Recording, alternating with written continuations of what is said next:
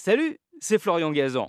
Dans une minute, vous saurez pourquoi les Japonais se ruent au KFC pour Noël. Ah ouais. Ouais, c'est devenu une tradition. Si nous on est plus foie gras, dinde au marron et bûche de Noël, les Japonais et les Japonaises, eux, se régalent le 24 décembre de poulet frit. Et ça fait 48 ans que ça dure. La raison? Une campagne publicitaire lancée en 1974. Ah ouais. Ouais, à cette époque, Takeshi Okawara, qui dirige le premier KFC au Japon, a une idée lumineuse. Après avoir entendu des clients étrangers se plaindre de ne pas pouvoir manger de dinde au réveillon, il se dit que le poulet, finalement, bah, euh, c'est proche de la dinde. Il décide donc de vendre, je cite, un baril pour Noël. Le menu 8 morceaux de poulet, une boisson et un dessert.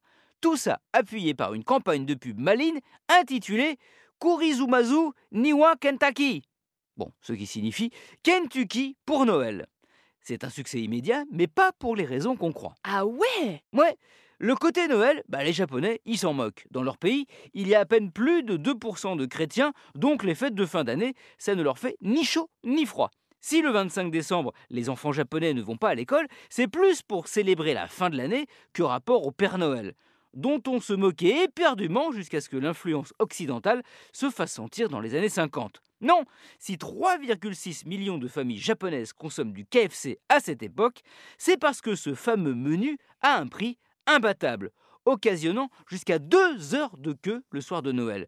Sauf pour les familles prévoyantes, puisque les précommandes sont ouvertes dès novembre. C'est dire si ce qui n'était qu'un coup de com' est devenu une vraie tradition, qu'on partage au pied non pas du sapin, mais du saké. Merci d'avoir écouté cet épisode de Ah Retrouvez tous les épisodes sur l'application RTL et sur toutes les plateformes partenaires.